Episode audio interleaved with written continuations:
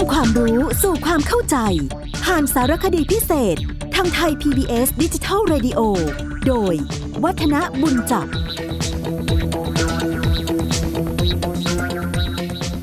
สวัสดีครับผู้ฟังครับ วันนี้เราก็มาพูดคุยเกี่ยวกับส่วนที่สัมพันธ์กับพิธีมงคลสมรสกันต่อกันแล้วกัน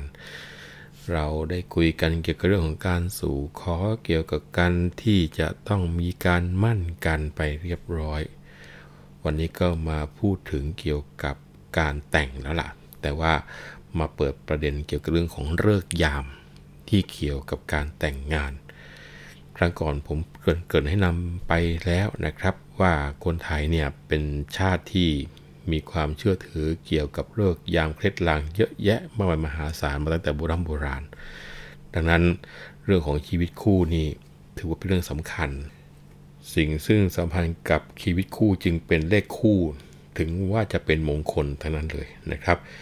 เป็นต้นว่าการแต่งก็จะนิยมแต่งกันเดือนยี่คือเดือนที่2นะครับเดือน 4 เดือน 6 เป็นเลขคู่ ถือว่าเนี่ยเป็นการที่เอาตัวเลขคู่ มาสัมพันธ์กับการใช้ชีวิตคู่ของชายหญิงนะ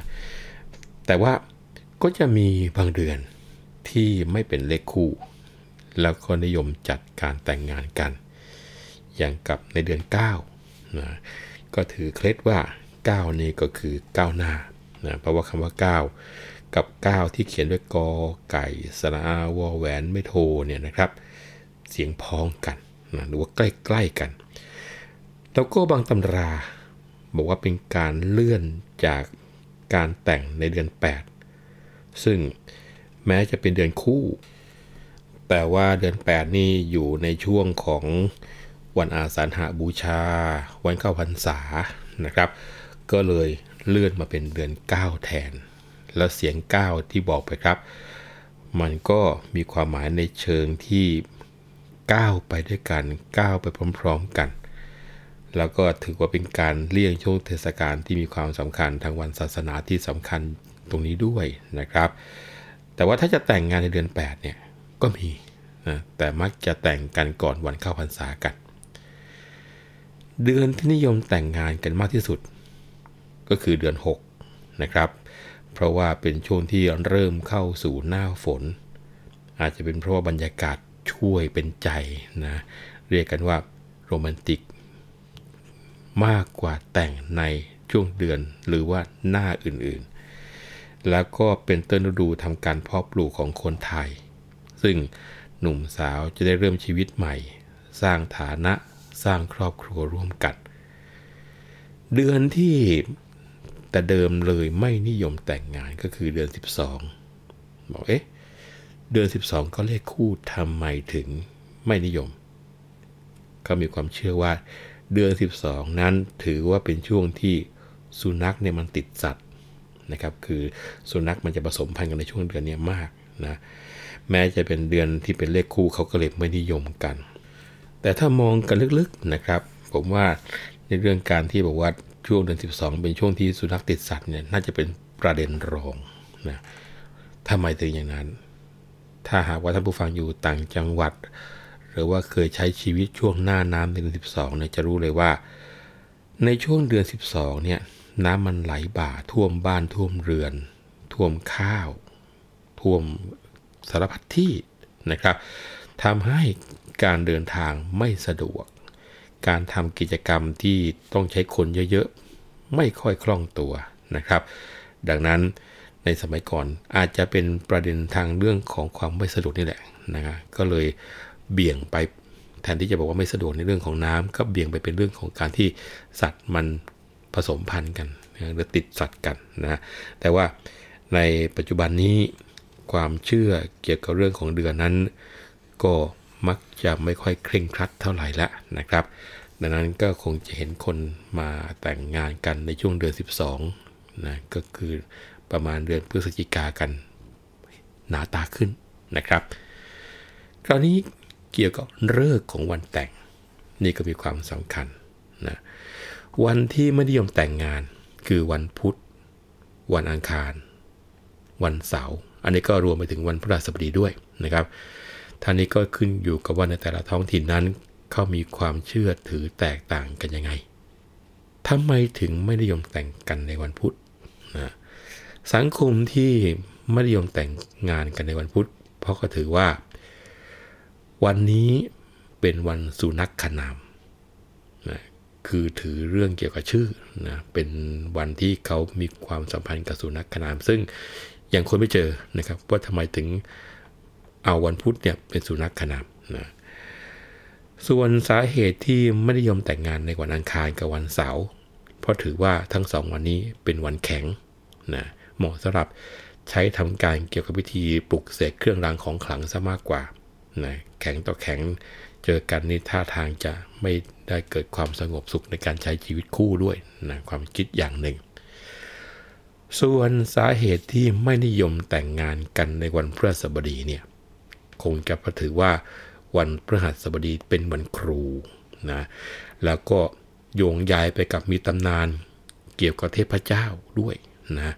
คือเขามีเรื่องเล่าสืบๆต่อๆกันมาว่า พระพฤหัสบดีเนี่ย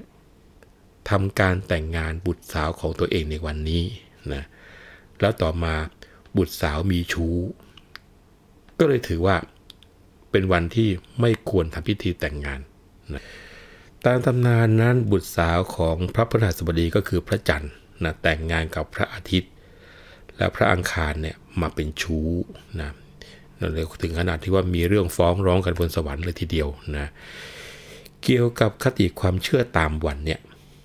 มีคำกล่าวติดปากเป็นที่รู้กันหรือว่าเป็นก็เป็นลูกสูตรกันเลยทีเดียวเขาบอกว่า ห้ามเผาผีวันศุกร์ห้ามโกนจุกวันอังคารนะบางตำราว่าห้ามปลุกผีวันอังคารก็มีนะแล้วก็ห้ามแต่งงานวันพฤหัสบดีนะนอกจากนี้ในแต่ละประเทศก็ยังมีความเชื่อแตกต่างกันไป ถ้าหากว่ายึดถือเสียหมด ก็คงจะต้องบอกว่าไม่ต้องทำอะไรกันพอดีแหละนะครับ เรื่องนี้ก็ขึ้นอยู่กับเรียกว่าดุลยพินิษตามความเหมาะสมแล้วก็ความเชื่อ ซึ่งในแต่ละท้องถิ่นก็ไม่เหมือนกัน แต่ว่าถึงอย่างไรก็ตามนะผู้ฟังครับ ก็สามารถหาเลิกหาวันแต่งงานจนได้แหละ เพราะบางทีวันบางวันเป็นวันห้าม แต่ในวันห้ามก็ยังมีบางช่วงของวันที่ห้ามเนี่ยเป็นเลิกดี ซึ่งเรื่องนี้ก็คงต้องใช้อาศัยโหนผู้รู้ทางโหราศาสตร์ เป็นผู้จัดการหาเลิกหายาม แล้วก็ทำพิธีมงคลให้นะครับ จะได้สบายสบายใจกัน เกี่ยวกับเรื่องการห้ามแต่งงานตามวันนั้นวันนี้เนี่ยนะครับ นอกจากวันพุธวันอังคารวันเสาร์แล้วก็วันพฤหัสบดีแล้วนะยังห้ามแต่งงานกันในวันที่ตรงกับวันอุบาท แล้วก็วันโลกาพินาศซึ่ง เราจะได้ยินประกาศสงกรานต์จะบอกวันไหนเป็นวันอุบาทโลกาวินาศในแต่ละปีแต่ละปีนะครับ ซึ่งวันที่เป็นอุบาทกับโลกาวินาศเนี่ยแต่ละปีแต่ละปีจะไม่ตรงกัน อันนี้คงต้องไปดูรายละเอียดในเรื่องเกี่ยวกับการกำหนดฤกษ์แล้วก็ขึ้นอยู่กับการคำนวณทางโหราศาสตร์ด้วยนะฮะคราวนี้มาพูดถึงพิธียกขันหมากกันบ้าง อเรากำหนดเลิกแต่งงานแล้วอะไรแล้ว มีการสู่ขอกันแล้ว มีการมั่นกันแล้วนะก่อนจะถึงกำหนดวันแต่งงาน พ่อแม่แล้วก็ผู้ที่เป็นเท่าแก่ของฝ่ายชาย ก็จะต้องมีการจัดเตรียมขันหมากเอกขันหมากโทรวมทั้งบริวารขันหมากเอาไว้ให้เรียบร้อยด้วย ซึ่งก็จะนิยมจัดหากันตามความสะดวกตามความเหมาะสม นะเช่นเงินทองสร้อยแหวนกำไร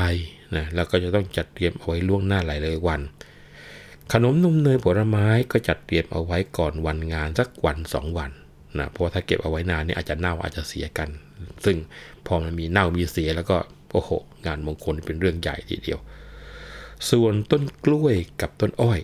รวมทั้งหมากพลูที่จะใช้ ก็ทำการเสาะหา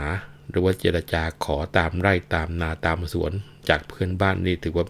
เป็นการทำล่วงหน้ากันเอาไว้นะพอใกล้วันงานถึงจะไปขุดไปตัดเอามาเตรียมใช้งานกันสำหรับฝ่ายหญิงในพิธียกขันหมากก็ไม่ใช่ว่าไม่ต้องทำอะไรนะครับ ต้องมีการเตรียมผ้าไหว้มีของสำหรับเลี้ยงแขก แล้วก็จัดหาผู้ที่ทำหน้าที่รับขันหมาก รวมทั้งคนดูแลเกี่ยวกับพิธีทางศาสนาไว้ด้วยนะคราวนี้การจัดขันหมากเอกขันหมากโทนี่ถือว่าเป็นเรื่องสำคัญทีเดียวนะครับ ขันหมากเอกนี่จะจัดเป็นขันเดียว หรือว่าขันคู่ อันนี้ก็แล้วแต่ประเพณีนิยมของแต่ละท้องถิ่นเหมือนกันนะส่วนใหญ่ก็จะมีขันใส่หมากพลู ขันใส่เงินทองหรือว่าสินสอด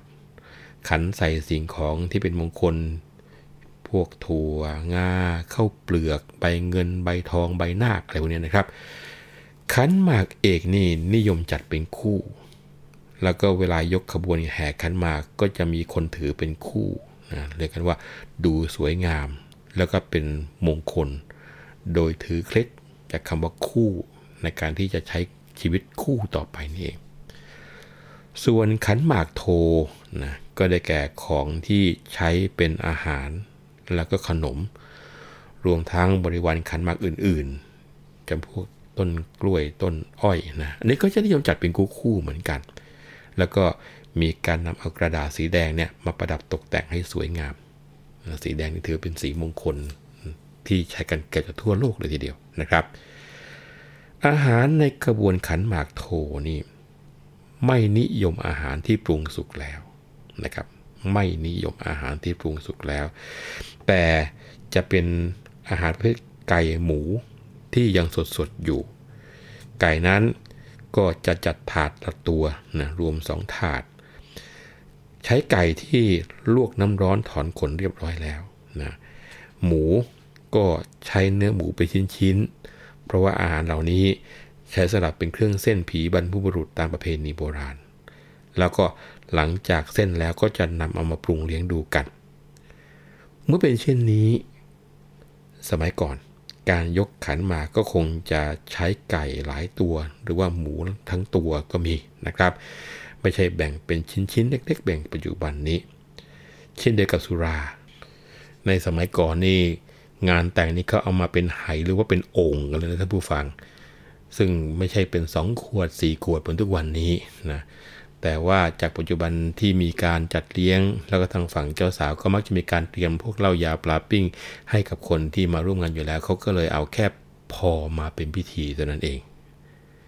ยังมีเรื่องราวที่น่าสนใจเกี่ยวกับพิธีมงคลสมรสอีกครับ แต่ว่าเวลาของเราหมดลงแล้ว ครั้งหน้า ผมวัฒนบุญจับจะมีเรื่องราวเหล่านี้มาคุยกันต่อ มีอะไรบ้าง ติดตามฟังกันแล้วกัน วันนี้สวัสดีครับ Thank you.